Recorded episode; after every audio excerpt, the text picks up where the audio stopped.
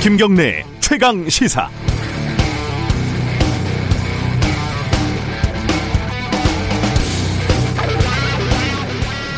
정은경이 K방역 영웅이라는데 정은경이 한 게 뭐가 있냐? 염색 안 한 거하고 브리핑 한 거밖에 더 있냐? 현직 의사라는 사람이 SNS에 적은 독설이라고 합니다. 무려 전문이라고 하는데 이 사람 SNS를 잠깐 보니까 최근에는 의사 본업보다 추미애 장관에 관심이 더 많고 의대생들의 강경투쟁을 열심히 응원하고 공공의대는 평양에나 지으라 뭐 이런 희한한 주장도 하고 정부가 확진자 숫자를 조작하고 있다 이런 음모론에도 열심히더군요. 추정컨대 이 사람은 전교 1등하고 훌륭한 의사 되느라 조직이라는 것에서 책임이라는 것을 맡아본 적이 없을 것 같습니다. 매일매일 브리핑에서 얼굴을 내밀고 수십 명의 까칠한 기자들 궁극적으로 전 국민을 상대로 민감한 브리핑을 이끌어가는 것 자체가 어떤 능력과 노력이 필요한 것인지 아마 이 의사는 상상도 하지 못할 겁니다. 김훈 작가는 이렇게 말했습니다. 정경 신임 처장은 늘 사람들이 알아들을 수 있는 말을 알아들을 수 있는 방식으로 말했는데 지금 한국 사회에서 이런 말하기는 매우 희귀한 미덕이다.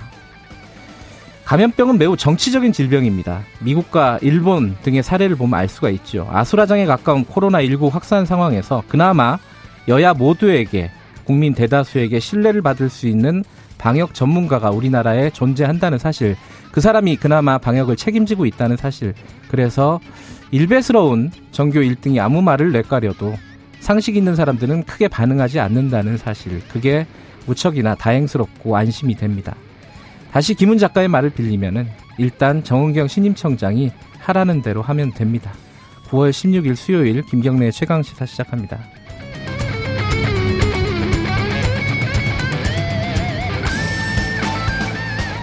김경래 최강 시사는 유튜브 라이브 열려 있습니다. 실시간 방송 보실 수 있고요. 문자 참여 기다립니다. 샵 9730으로 보내주시면 됩니다. 아, 긴 문자는 50원, 짧은 문자는 50, 아, 긴 문자는 100원, 짧은 문자는 50원입니다. 스마트폰 콩 이용하셔도 좋고요. 어, 이 영상 공개되고 굉장히 공분이 일고 있는데 산후 도우미가 신생아 어, 며칠 되지도 않은 신생아예요. 어, 학대한 사건이 발생했습니다. 신생아 어머니하고 전문가 좀 연결해서 좀 대책을 세워야 되지 않느냐 이런 생각이 좀 듭니다.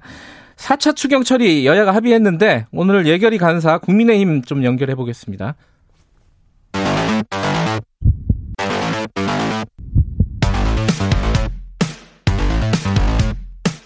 오늘 아침 가장 뜨거운 뉴스 뉴스 unboxing 네, 뉴스 unboxing 어, 김민동기 기자 나와 있습니다. 안녕하세요. 안녕하십니까. 김민아 시사평론가도 나와 계십니다. 안녕하세요. 안녕하세요. 그 코로나 음모론은 말이죠. 예. 국민의힘의 모 의원도 확진자 조작이요? 네, 예. 같이 얘기를 하고 있던데 그분이 굉장히 합리적이고 뭐 여러 가지 뭐 좋은 말씀 하신 분이라고 뭐 많이 네. 인정을 받고 있죠 여기저기서 네, 언론에 많이 나왔는데 음. 그분까지 그럴 정도니 정말 대한민국 사회는 네, 어려운 것 같습니다.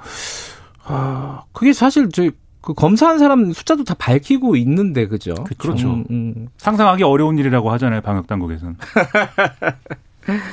오늘도 추미애 장관으로 시작해야 되나요? 좀 지겨운데 빨리 하고 넘어가죠. 어, 추모닝인가요? 매주 똑같은 얘기를 하고 있습니다, 사실. 그래도 어제는 그래도 사건이 하나 있었어요. 검찰이 국방부를 압수수색을 했다. 뭘 압수수색을 한 거죠? 일단 국방부 전산실하고 민원실 그리고 음. 육군본부 정보체계관리단을 대상으로 이제 압수수색을 했고요. 어, 압수수색을 통해서 당시 추미애 장관 쪽에서 부대에 전화한 녹취 파일을 확보한 것으로 지금 전해지고 있습니다. 군부대 행정 업무를 관리하는 연대 통합 행정 업무 시스템에 기록된 그 추미애 장관 아들의 2017년 6월 15일 2차 병가 면담 기록이 있지 않습니까? 네. 이 기록에는 휴가 연장과 관련해서 어, 추미애 장관의 부모님이 민원을 넣었다 이런 음. 내용이 기록이 되어 있는데 아무래도 이걸 압수수색을 했기 때문에 확보를 했기 때문에 좀 검찰 수사에도 좀 탄력이 붙을 것으로 보입니다. 근데 원래는 이게 민원실로 이제 보고서를 보면은 민원실로 그 서일병의 부모 중에 누군가가 전화를 한 것으로 돼 있잖아요. 근데 지워졌다. 어, 녹취는 없다라고 돼 있었잖아요. 그게 이제 뭐 애초에 국방부 이 민원실 콜센터에 네. 이제 그런 어떤 음성 기록이나 이런 것들이 쭉 남는데 네. 이게 이제 일종의 어떤 백업 개념으로 국방부 메인 서버에 따로 저장이 된다는 거죠. 그래서 음. 이 저 따로 저장된 것들은 남아 있다는 것이고 네. 그리고 이 전에 이제 검찰이 예, 추미애 장관과 그다음에 배우자의 버- 전화번호 이런 것들을 특정해서 어, 이것과 관련된 기록이 있으면은 달라라고 국방부에 요청을 했는데 국방부에서는 그 기록은 없다라고 얘기를 했기 때문에 어, 이, 이 기록은 그러면 이 전화는 추미애 장관 배우, 배우자나 추미애 장관 본인이 한 것인지 아니면 차명폰으로 한 것인지 뭐 제3자인 보좌관이 등등이 한 것인지 이런 거를 두고 검찰이 수사를 할 것이다라는 보도가 또 언론을 통해서 나오고 있는 상황입니다. 음. 그리고 지금 말씀하신 이제 그 군 내부에서 확인된 그 문건 있지 않습니까? 네. 부모님이 이제 뭐 이 민원을 넣으신 것으로 확인 뭐 이렇게 음. 표현되어 있는 거에 대해서 지금 여당에서는 이 김종빈 의원이나 이런 쪽에서는 이렇게 예, 부모님이 민원 을 넣은 것으로 확인 이 대목이 국방부나 군을 통해서 이, 어, 이 군 관계자가 확인을 한 게 아니라 이, 이 추미애 장관의 아들인 아. 서모 씨를 통해서 확인한 것이다라고 해석을 하고 있는데 아. 무슨 해석이 맞는 건지는 그것도 검찰이 찾아봐야 알겠죠. 그러니까 약간 이 정도 되면은 약간 이게 국어적인 문제이다 이런 생각도 드는 게 주어 목적어 간의 관계에 대한 문제이기 때문에 어, 제가 문과임에도 불구하고 좀 어지럽다는 생각도 들고요. 좀 답답한 게, 이 검찰이 수사를 뭐 지금 할 수밖에 없는 상황이긴 한데, 아니, 수사를 하기 전에 국방부는 다 갖고 있는 거잖아요. 그렇죠. 녹취도 갖고 있는 거고. 네. 그럼 미리미리 좀 파악을 해가지고 문제가 그렇죠. 되면은 어떤 어떤 해명을 하든가 좀 하면 되지. 꼭 압수수색을 해가지고 검찰이 이렇게 뭐 뉴스에 대대적으로 나고 뭐 되게 대단히 큰 일이 벌어진 것처럼 이 소동을 벌여야 되는 건지 전할 때마다 그- 이런 뉴스 할 때마다 좀 이해가 안 되는 부분이 그렇죠. 있어요. 그 질문도 아마 어제 나왔던 것 같은데 네. 이거에 대해서 어, 정경두 장관이나 예. 국방부 관계자들은 뭐 그 기록이 뭐 없다고 확정적으로 공식적으로 답변한 적은 없지 않느냐 이렇게 음. 반응을 하고 있습니다. 국- 어, 제 이제 대정부 질문에서 여러 가지 얘기가 나왔는데 아, 이게 좀 어. 헷갈리는 부분이 좀 있습니다. 어쨌든 그 어제 그 정경도 국방부 장관이 주로 답변을 했죠. 어떤 얘기가 주된 예- 내용이었습니까? 그러니까 정경두 국방부 장관 답변을 두고도 어제 좀 논란이 좀 벌어졌었는데요. 네. 하태경 국민의힘 의원이 에, 지난 10일 국방부 발표에서 추미애 장관 아들인 서모 일병이 문제없다고 발표한 것이 맞냐 네. 이렇게 물었거든요. 그러니까 정경두 장관이 연대 통합 행정 체계 기록을 보면 정상적으로 승인 절차를 거쳐서 했다. 다만 거기에 따른 후속 조치 행정 처리를 했어야 됐는데 행정 처리가 상당히 미흡한 부분이 많이 있다 이렇게 답변을 했고요. 네. 그리고 지금 이 추미애 장관 아들이 19일 병가를 받았는데 병원 진료를 받은 4일만 병가를 줘야 하는 것 아니냐 이런 취지로 질문을 하니까 네. 아, 정경두 장관이 규정은 그렇게 되어 있는 것으로 이해한다 이렇게 답변을 하면서 제보한 병사 그 친구처럼 해야 하는 게 맞는 절차라고 알고 있다 이렇게 답을 했습니다. 그러니까 아, 하태경 의원이 제보 청년이 타당을 하고 어, 서모 씨가 잘못됐다는 것이 맞느냐라고 다시 질문을 하니까 정경두 장관이 그렇다라고 답을 했거든요. 그러니까 이렇게 답을 하니까 나중에 이재정 더불어민주당 의원이 하태경 의원 질문에 잘못됐다는 취지로 답을 한 것이 맞냐고 또 물었습니다. 네. 그러니까 정경두 장관이 아니다. 하태경 의원 질의를 정확하게 이해하지 못한 부분이 있었다. 이렇게 본인의 발언을 또 정정을 해서 이런저런 논란이 좀 빚어졌습니다.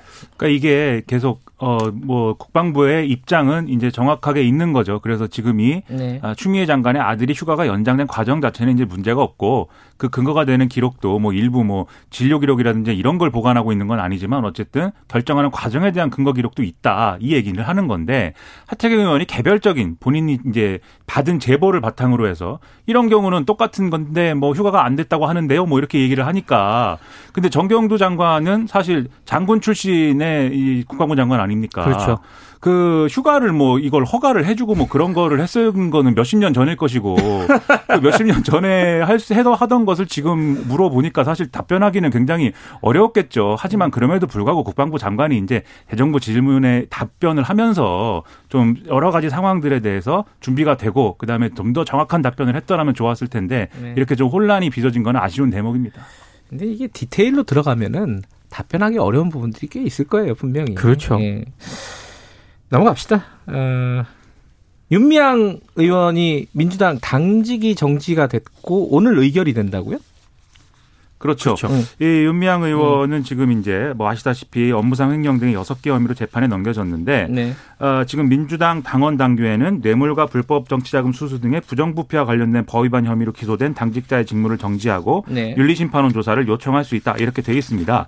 그래서 이것과 관련해서 오늘 최고위에서 윤리심판원 아, 이, 이 최고위에서 이 윤리심판 심판원 내용도 있지만 사실 이번에 윤리감찰단 구성을 새로 하기로 했거든요. 네. 그래서 이것을 구성하는 내용을 오늘 최고위에서 다루면서 그러면 윤미향 의원에 대해서 어떻게 처리할 것인지 어, 이런 것들을 논의를 하기로 했습니다. 그리고 음. 어제 일단 당직은 정지한다. 이 방금 말씀드린 당원 당규에 따라서 이렇게 얘기를 한 것이고 오늘 논의한 내용은 이 이후의 추후 조치 이 당직은 정지하지만 이후에 당원권이라든지 이런 것은 어떻게 처리할 것인지를 아마 오늘 논의를 해서 결정할 것이다. 이렇게 보입니다. 근데 이제 이재명 지사라든가 김경수 지사 같은 경우에도요. 네. 재판을 받게 됐을 때 본인이 자청을 해서 아. 당원권을 좀 유보를 해달라 이렇게 요청을 해가지고 이게 예. 조치가 된 적이 있거든요. 예. 그러니까 아마 그 전철을 밟지 않을까 싶습니다. 뭐 혐의 중에는 기소된 혐의 중에는 그 기런옥 할머니의 치매를 이용해 갖고 기부를 받았다. 뭐 이런 혐의가 있지 않습니까? 그렇습니다. 그 부분에 대해서 이제 정 의원도 그렇고 유미양 의원도 강력하게 반발을 하고 있는데 어, 검찰 입장이 또 새로 나왔어요, 어제 보니까. 그 중앙일보 보도나 이런 것들을 음. 보면 검찰이 직접 이제 기론옥 할머니를 찾아가서 그다음에 그 의료진을 대동해서 네. 이렇게 좀 어, 검사를 이제 나름대로 했더니 음. 어쨌든 심신미약이다라는 판단이다 이런 네. 이제 주장을 이제 검찰은 하고 있는 것이고요. 그래서 이게 이제 법정으로 갈 경우에 이제 기론옥 할머니의 이런 어, 판단과 관련된 문제가 쟁점이 될 것이고 그리고 네. 이 기부를 결정하는 과정이 실제로 어떻게 되는 것인가 네. 이런 것들도 쟁점이 될 거라서 여기에 대해서 좀 첨예한 입장이 좀 갈릴 것 같고요. 일단 정의기억 연대하고 윤미향 의원 측에서는 그동안 기론옥 할머니가 여러모로 뭐 어떤 어, 집회에서의 연대 발 발언이라든지 그리고 다른 어떤 문제에 대해서 자신의 견해를 밝힌다든지 이런 것들을 통해서 판단 능력에 그렇게 큰 어떤 이상이 있었다라고 보기는 어렵다라는 점을 계속해서 부각하고는 있지만 또 이런 이제 언론들의 기사를 보면은 단지 이렇게 겉으로 보이는 것만으로 이런 치매 중증도 이런 것들을 판단할 수는 또 없는 것이기 음. 때문에 그런 것들은 의료적인 어떤 기준으로 판단해야 된다라는 얘기가 나오고 있어서 좀 첨예한 쟁점이 될 것 같습니다. 작년에 김복동 할머니 그 관련된 영화가 있었잖아요. 그 네. 거기에 보면은 기로노 할머니가 자주 등장하거든요. 음. 주위에서. 의사소통에는 큰 문제가 없어 보였어요. 일단 거기서 보면은 물론 음. 이제 가, 끔가다 깜빡깜빡하는 네네. 경우가 있긴 해도 의사소통 일상적인 의사소통은 큰 문제가 없어 보이긴 했는데 이제 검찰의 주장은 어쨌든 의료적으로 봤을 때는 침해다라는 게 이제 검찰의 주장이라고 지금 그렇죠. 보도가 나오고 있는 거고 이게 아마 재판의 쟁점 중에 그렇습니다. 예, 하나가 될 것 같습니다. 어, 여야가 22일, 22일이면 다음 주죠? 다음 주에 추경을 처리하기로 한 거죠? 그죠? 그렇습니다. 추경을 예. 처리하기로 했고요. 그리고 어, 4차 추경 예산의 추석 전 집행을 위해서 22일 국회 본회의를 열어서 추경안을 처리하기로 합의를 했는데 네. 원래 민주당이 예고한 처리 시한이 18일이었거든요. 네. 이거보다는 다소 늦어지긴 했습니다만 2차 재난지원금 가운데 상당액이 추석 연휴 전에 지급이 될 것으로 전망이 되고 있습니다. 네. 그러면은 지금 쟁점 중에 하나가 뭐 통신비 2만 원? 그렇습니다. 그거랑 뭐 야당에서 지금 뭐 전국민 독감 백신을 무료로 놔주자 뭐 이런 얘기도 있고 요게 쟁점 중에 하나죠. 뭐 여러 차례 다루셨겠지만 전 국민에게 백신을 이제 좀 무료 접종하는 것은 현실적으로 어렵고요. 왜냐하면 물량을 추가로 이제 뭐 우리 안 다뤘어요. 아 그래요? 아, 안 다뤘구나. 네. 네. 제가 착각을 워낙 라디오 프로그램들이 많다 보니까 네, 착각을 하게 됩니다. 이렇게 새로 물량을 찍어내는 것도 네. 불가능하고 또 네. 다른 나라가 확보한 걸 뺏어올 수도 없고 하기 때문에 전 국민에게 접종하는 건 어렵지만 네. 다만 이제 무료 접종 분량을 늘리는 방식으로 이제 좀 어, 절충할 어떤 가능성은 있다 이렇게 음. 보여지고요. 네. 그런데 여기서 좀 추가로 좀 여야의 좀 쟁점이 계속 되고 될 만한 것이 결국 이제 보수 야당의 이 주장은 전 국민 무료 접종을 해야 된다라는 주장은 네. 통신비 2만 원 주는 거 보조해 네. 주는 것 네. 이것이 이제 그 돈이 사실은 그 돈을 거기다 쓰는 것은 효과가 없기 때문에 이것은 이제 독감 접종에 쓰자 이 얘기를 하고 있는 거거든요. 네. 그런데 지금 더불어민주당 여당에서 합의할 것처럼 얘기하는 것은 2만 어, 원 통신비 지원도 하고 그다음에 독감 무료 접종도 늘리고 뭐 이런 방식이기 때문에 그러면 써야 될 돈의 총액은 늘어나는 거 아니겠습니까? 그래서 이 점을 두고 아마 여전히 줄다리기는 좀 할 것 같은데 음. 어쨌든 뭔가 추경을 빨리 처리하자라는 점에서는 약간 공감대가 이루어졌다 이런 의미 부여를 할 수가 있겠죠. 야당을 테이블로 이제 협상 테이블로 끌어들이기 위한 그런 차원인 것 같은데 근데 방역 당국은 워낙 지금까지 난색을 표하고 있기 때문에요. 예. 네. 쉽지는 않을 것 같습니다. 지금 확보한 것도 사실은 독감 대응하는 데는 충분하다. 이게 이제 그쵸? 방역 당국의 입장입니다. 2부에 더, 어, 더불어힘이라고. 아, 좋은 당명입니다. 더불어힘. 어, 국민의힘 예결위 간사 추경호 의원 인터뷰 예정돼 있으니까 그때 좀 자세히 좀 여쭤보도록 하겠습니다. 대법원이 디지털 성범죄 어, 양형 기준을 마련을 했다. 이게 이제 뭐 말하자면 뭐 엠벙방 사건 뭐 이런 데 이제 적용이 될 수도 있는 거 아니겠습니까? 어떻게 뭐 형량을 올리겠죠, 기본적으로는. 그죠? 그러니까 너무 지금 형량이 낮다 이런 네. 비판이 많으니까요. 이 양형 기준안을 보면 19세 미만 아동 청소년을 등장시킨 처- 성착취물을 제작하는 경우에는 기본적으로 징역 5년에서 9년형이 선고가 됩니다. 네. 13세 이상 청소년 강간이 징역 5년에서 8년이고요. 네. 13세 미만 아동 유괴가 징역 4년에서 7년이거든요. 그러니까. 이것보다 더 높은 기- 양형 기준이 설정이 됐다는 거고 네. 여기에 말씀하신 엠번방 사건처럼 뭐 다수가 역할을 분담해서 조직적으로 범행을 뭐 저지르는 경우라든가 아니면 인터넷으로 촬영물을 유포하거나 이 영상물 제작으로 인해서 피해자가 매우 심각한 피해를 당하는 경우 등에는 네. 특별 가중인자로 설정을 해가지고요. 이 특별 가중인자가 1개월, 아니, 한 번일 때는 7년에서 13년형으로 형량이 늘고 두 개 이상 같은 범죄를 두 차례 이상 반복하고 만약에 상습성까지 인정이 되면 최대 29년 3개월까지 선고할 수 있도록 했습니다. 네. 어, 근데 이게 이제 조주빈 사건에 적용이 될 수 있느냐. 이- 그 이게 소급 적용도 되는 겁니까? 어떻게 되는 거예요?